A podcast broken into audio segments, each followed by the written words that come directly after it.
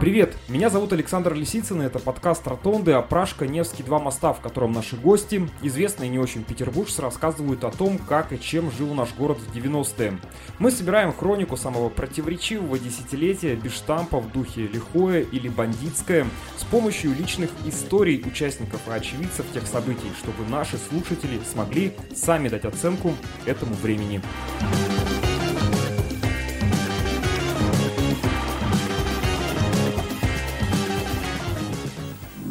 The helicopter carrying the teenage hostages flew into this airport in southern Russia today. Вы слышите небольшой фрагмент ТВ-репортажа английского телеканала BBC. Сегодня в России он заблокирован по требованию Генпрокуратуры про похищение детей из Ростова-на-Дону уголовниками в начале 90-х. It's thought they're probably from the Caucasus region and have religious sympathies with Iran, where they want to fly to. Тогда же, несмотря на вот такие тревожные новости, о поездке в нашу страну впервые задумывается англичанин Тобин Обер. В начале десятилетия он студент колледжа в городке Норридж, который находится в трех часах езды от Лондона. Когда я был в университете, я изучал английскую литературу и кино, но очень хотел русский изучать, поэтому я нашел в какой-то школе были вечерние классы для тех, которые хотели изучать русский язык. И мы пошли туда, еще один друг тоже хотел русский выучить. Там была англичанка, которая, она увлекалась э, Пушкиным, она читала стихотворение Пушкина. Когда она нам сказала, что я уже был в России, мы как бы все были в шоке, потому что мы, а кто ездит в Россию? Никто не ездит туда. Мы как-то удивились, и она рассказала, что есть такой город, Санкт-Петербург, он очень красивый, очень много дворцов, люди такие очень приятные, а только они очень не любят немцев. Я нашел курс в газете, э, типа «Рекламный шанс». В Лондоне маленький, несколько строчек, где какие-то студенты британские, они вернулись из России, у, у, у них остались какие-то связи, и они организовали какие-то курсы э, в Питере, в Москве или в Воронеже. Я созвонился с ними, э, они мне сделали визу, и я поехал. Поэтому это все было как бы не, билет неизвестно куда. Родители Тобина Обера, узнав о желании сына побывать в России, отнеслись к этому вполне спокойно. Переживали они тогда из-за совсем других увлечений английского студента. Я катался на мотоциклах, и мы, э, до того, как я приехал в Россию, моя мама очень боялась, что я убил себя на этих мотоциклах. И когда я ей сказал, что я хочу поехать в Россию, изучать русский язык. Она сказала, это супер идея, поезжай. И она там все мне помогла туда. Как сразу я уехал из Англии, она меня отвезла в аэропорт, поехала обратно на машине домой и продала, у меня было три мотоцикла, она их сразу продала, и она считала, что ну, опасно, но менее опасно, чем э, гоняться на мотоциклах Тоби Нобер прилетает в Петербург в 93 году. Первым впечатлением англичанина и одновременно культурным шоком становится Московский проспект, по которому он едет на такси в свою первую съемную коммуналку. Машина меня встретила, и мы поехали по Московскому проспекту. И был слякоть, грязь, холодно было, улицы были темные. Без оценки просто вот такая улица э, в Лондоне была с освещением и так далее. Тогда все было достаточно темно, не были витринов магазинов. Э, я приехал в, сразу в коммуналку. Э, я жил в семье, там была мать и дочь. Дочь был 12-13 лет. Люди, Люда и Катя. И, но мы очень дружно жили, и какие-то вещи мне впечатлили. Например, смотрели телевизор э, вместе, и там какой-то э, черный человек был, я не помню, что это было за передача, баскетболист или что-то. И они как-то удивились, потому что, типа, ой, это странно. Я вырос в центре Лондона, где половина мои, моих друзей были э, черные. Тобин Обер признается, что отношение к поездке в Россию у него изначально было очень легкомысленным. Он думал, что выучит язык за один год, но великий и могучий так легко еще никому не давался. Спасло знакомство с деканом Института иностранных языков, куда англичанин поступил на курсы после приезда в Петербург. С Афониным, декан английского отделения в э, Институте иностранных языков, э, мы начали брать переводы э, с русского на английский. Я очень быстро печатали, это достаточно редко было, поэтому Афу, когда я начал переводить с Афониным, у него очень хороший английский был, и при этом смотрел на русский текст, слушал его перевод и поправил, или мы обсуждали какие-то моменты, и, э, это очень полезно э, для меня было. Там же, в Институте иностранных языков, Тоби Нобер знакомится с местной молодежью, рок-концерты, рейвы, сквоты. Кажется, гость из Англии застал почти все легендарные вечеринки тех лет. С остальными студентами я начал ходить в всякие ночные клубы, на концерты, в там-там. Я успел в рок-клуб, это уже был совсем конец рок-клуба, Э, я ходил на всякие фестивали, которые были в каких-то дворц, э, в дворцах культуры. Э, White Snake я видел там в Наваске, на, ну, такие большие концерты западных групп, которые пришли. Ну, и какую-то тусу нашел, какую-то компанию. Let's have some fun tonight. Please be our guests and make as much noise as St. Petersburg can. Вы слышите фрагмент концерта группы White Snake в Петербурге. Это 1994 год. Who knows where the cold? Эпоху 90-х в Петербурге Тобин Обер вспоминает как эпоху халтуры. Халтуры в смысле возможности подзаработать. Ближе к середине десятилетия в нашем городе появляются модные глянцевые журналы, которые рассказывают о красивой западной жизни. В одном из таких студент из Англии сначала занимается переводом зарубежных материалов, но вскоре начинает делать и собственные репортажи. Одним из редакционных заданий для начинающего журналиста становится обзор брачных агентств в Петербурге, которые тогда были в новинку в 90-х это вот развивался достаточно быстро, вот это брачное агентство, э, особенно когда интернет появился. Я пошел э, в какую-то, на вечеринку какой-то конторе, они привезли кучу американцев, э, познакомиться с русскими женщинами. Это было на Грибоедово, в каком-то баре, и э, выпивка была бесплатная, я сделал research. Выяснилось на самом деле, что где-то, я бы сказал, половина этих женщин были замужем и никуда не собрались, но они тоже слышали, что выпить можно бесплатно и тусить бесплатно. И поэтому они пошли на вечеринку. А там было, стало понятно, когда мы уже там были, что эти мужики, они искали проституток, которые тоже были, и они достаточно ран, рано ушли. А мы с женщинами а, остались а, и очень хорошо разговаривали и так далее. И я помню, что одна из девушек мне понравилась, и я типа мы все разговаривали, там я одна из них сказала, ну, давайте потанцуем. И 17 женщин сказали, давайте.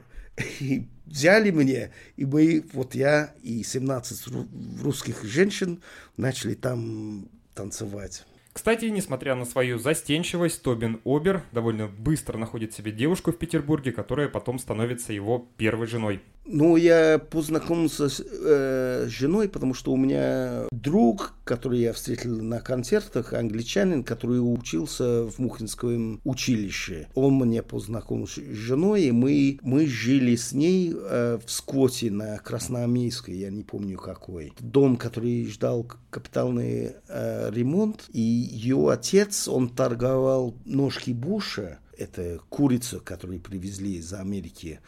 И э, он жил в квартире на третьем э, этаже, который Жек ему в аренду дал. А как-то он договорился с Жеком, что дадут нам последний этаж, Там э, не было, стекло не было в окнах, там был брезентовый, закрыли это все брезентом, ванны, туалет зимой не работал, достаточно жуткие условия там были. Там еще одна история связана с этим Скоттом, что я начал работать в кино, и они очень хорошо платили, они платили э, наликом, долларами, и я их собрал все эти доллары и положил в коробки под телевизором. Я прятал их там. Там было типа 7 тысяч долларов, которые были очень большие деньги тогда. Я прихожу домой после съемок, я спрашиваю у подруги, а где э, коробка? Какая коробка? Ну, то, который под телевизором. Она говорит, а для мусора я выкинул.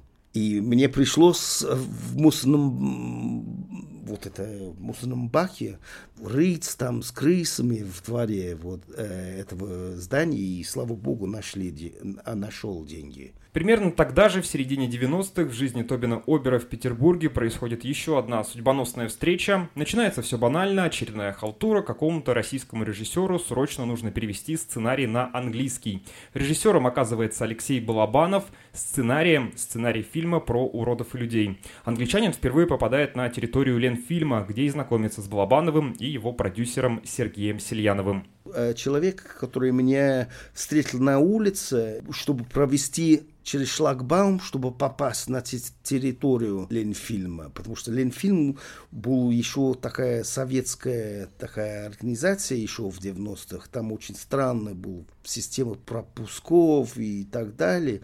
Они позвали мне переводить, срочно надо было перевести фильм э, про уродов и людей.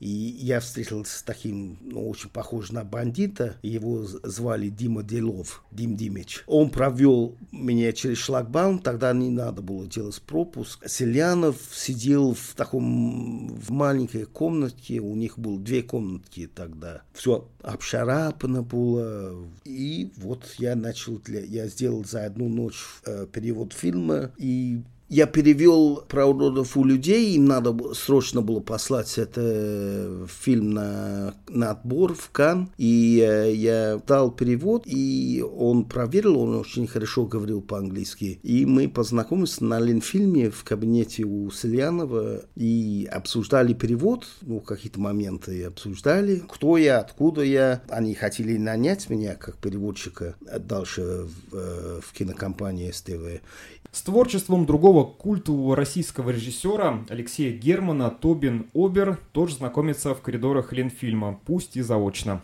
Все время, пока я работал на Ленфильме, Герман снимал э, «Трудно быть Богом», всегда на Ленфильме ходил по этим коридорам на Ленфильме. Всегда ходили, бродили вот такие уроды, одетые как уроды, все в говне, все в грязи. И они все выходили на такие средневековые перекуры, пока они ждали съемки. А по, поскольку он снимал очень-очень медленно, э, это много-много лет продолжалось. Они к Герману попали на картину, и все у них была работа на много лет вперед, потому что все продолжалось так долго. Но это было сюрреалистическое вот такое видение, когда я ходил на работу, что я попал в средневековье. В конце 90-х Алексей Балабанов снимает один из самых известных своих фильмов «Брат 2». Тобин Обер тоже работает над этой легендарной картиной. В его зоне ответственности организация всего съемочного процесса в Америке. Ну, у нас было крайне мало денег,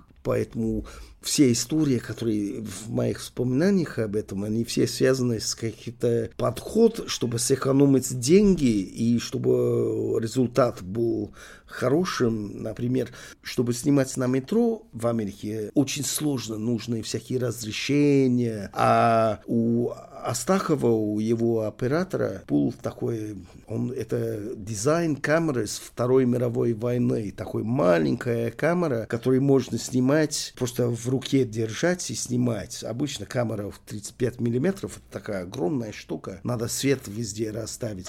Мы просто взяли вот такую маленькую камеру, камеру и в метро спустились и снимали. Сейчас это не так удивительно, потому что все камеры очень маленькие. В Нью-Йорке нам надо было в аэропорту в JFK снимать. Там целая сцена, где Бодров выходит с самолета и э, находит там таксиста, и они поедут в Нью-Йорк. Ну, мы просто все тайком вошли в аэропорту, встретили рейс прямо из России, потому что Балабанов хотел, чтобы все, которые вышли из рейса э, из России, выглядели э, как э, ну, русские такие путешественники. Все как бы законные просто нарушили. И много таких моментов, где, чтобы сэкономить деньги. Я страшно боялся, я, так, я страшно боялся, я такой паникер, я думал, что все знают, что security придет и нас выкинут, и это будет катастрофа. А еще такой момент был э, с водителем грузовика Бен Джонсон, вот, что обычно в таких голливудских фильмах они ставят грузовик на трейлере и снимают, как ездит, потому что актер не может рулить, пока снимается, или они делают это в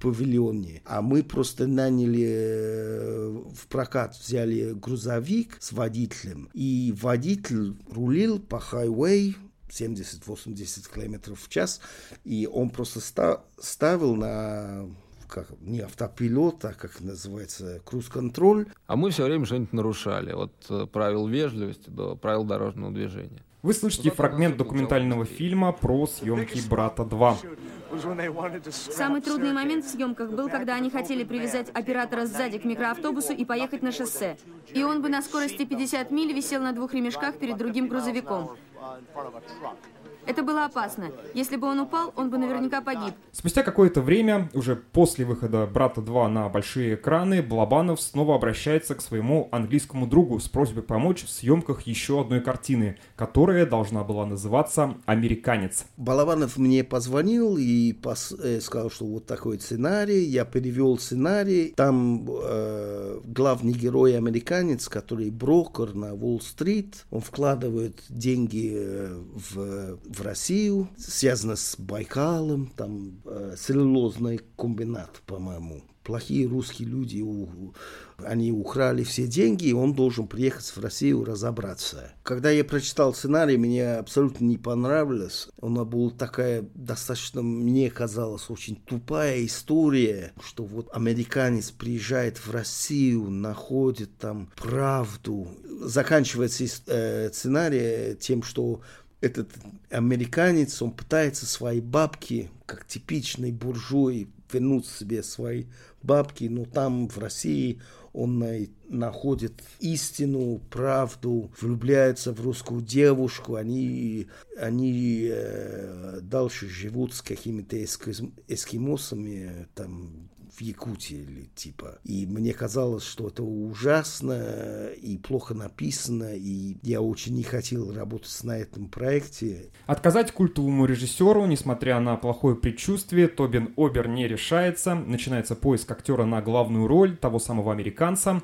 Балабанов настаивает, это должна быть настоящая голливудская звезда у Балабанова была идея, да, что когда ты смотришь фильм и когда ты снимаешь ее, через пленку идет энергия. И он считал, что вот известные люди, а, и он использовал их почти во всех фильмах. Он считает, что это какую-то энергию дает фильм. И поэтому он хотел вот эту энергию известного человека. Ну, если это более банально сказать, да, он хотел какой-то пиар дешевый э, на то, что вот я, у меня снимается э, известный актер. И он очень хотел Джонни Депп, который был тогда кинозвезда номер один в мире. Поэтому это было абсолютно нереально.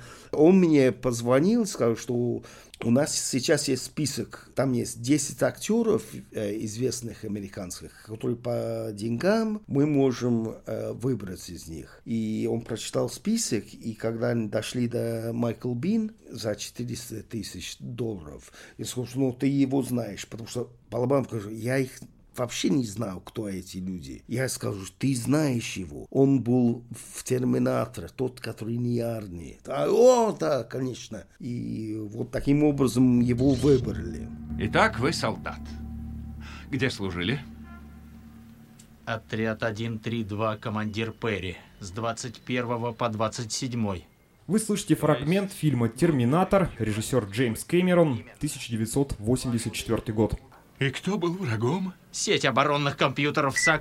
А, черт. Майкл Бин подозрительно легко соглашается на главную роль в новой картине Балабанова. Голливудский актер снимается в небольшом эпизоде в Нью-Йорке и вместе с Тобином Обером отправляется в Россию. И даже не в Петербург, а в Норильск. И буквально на следующий день после прилета звезду из Терминатора ждет первое столкновение с суровой российской реальностью. Мы прилетели рано утром, поехали с аэропорта э, в гостиницу, где группа жила, и мы начали завтракать в такой маленькой совдеповское кафе, потому что, хотя это было на начало 2000-х, это был такой кафе из 90-х или раньше. Я заказал ему гречу с Э, сосиской или с колбаской что-то. И, и вошел Шнур, и там был два мента с ними. А они, и Шнур начал, начал рассказать такую байку, что мне арестовали вчера, я взял калаш, я начал всех угрожать, я сказал, я сейчас вас всех положу и так далее. И все внимание было на Шнура. И, и для актера для актера вообще и для американского актера это как бы, блин, я не в центре внимания. И, и, и отношение к нему всю дорогу вот так было. Да? Он привык к тому, что о, это тот, который э, в Терминаторе, но не Арни, а тут, ну, да, известный, ну, а тут Шнур. Первый день съемок в Норильске, несмотря на неприятный инцидент с Сергеем Шнуровым, который также снимается в фильме у Балабанова, проходит в целом нормально, но уже следующим утром Тобина Обера, который как бы отвечает за американского актера на месте, ждет новый сюрприз. Когда уже были в Норильске, мы, он жил в такой, как э, все говорили, что это самая крутая гостиница в России, э, один из лучших в России. Э, и он жил в этой гостинице, а мы жили в скромной такой советской постройке. Я забрал его утром, чтобы повезти на съемки, и в машине он э, мне говорит, что ой, я хочу песню поставить. Он взял, вот, начал там искать, нашел кассету, э, дал водителям и поставил такую песню. Это называется 30 Days in the Hole, 30 дней в яме.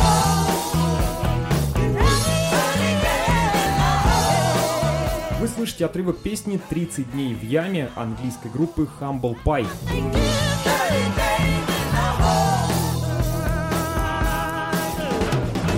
Песня начала играть, а песня про то, что человек э, арестовали в тюрьме, э, дали ему 30 дней в тюрьме за наркоту.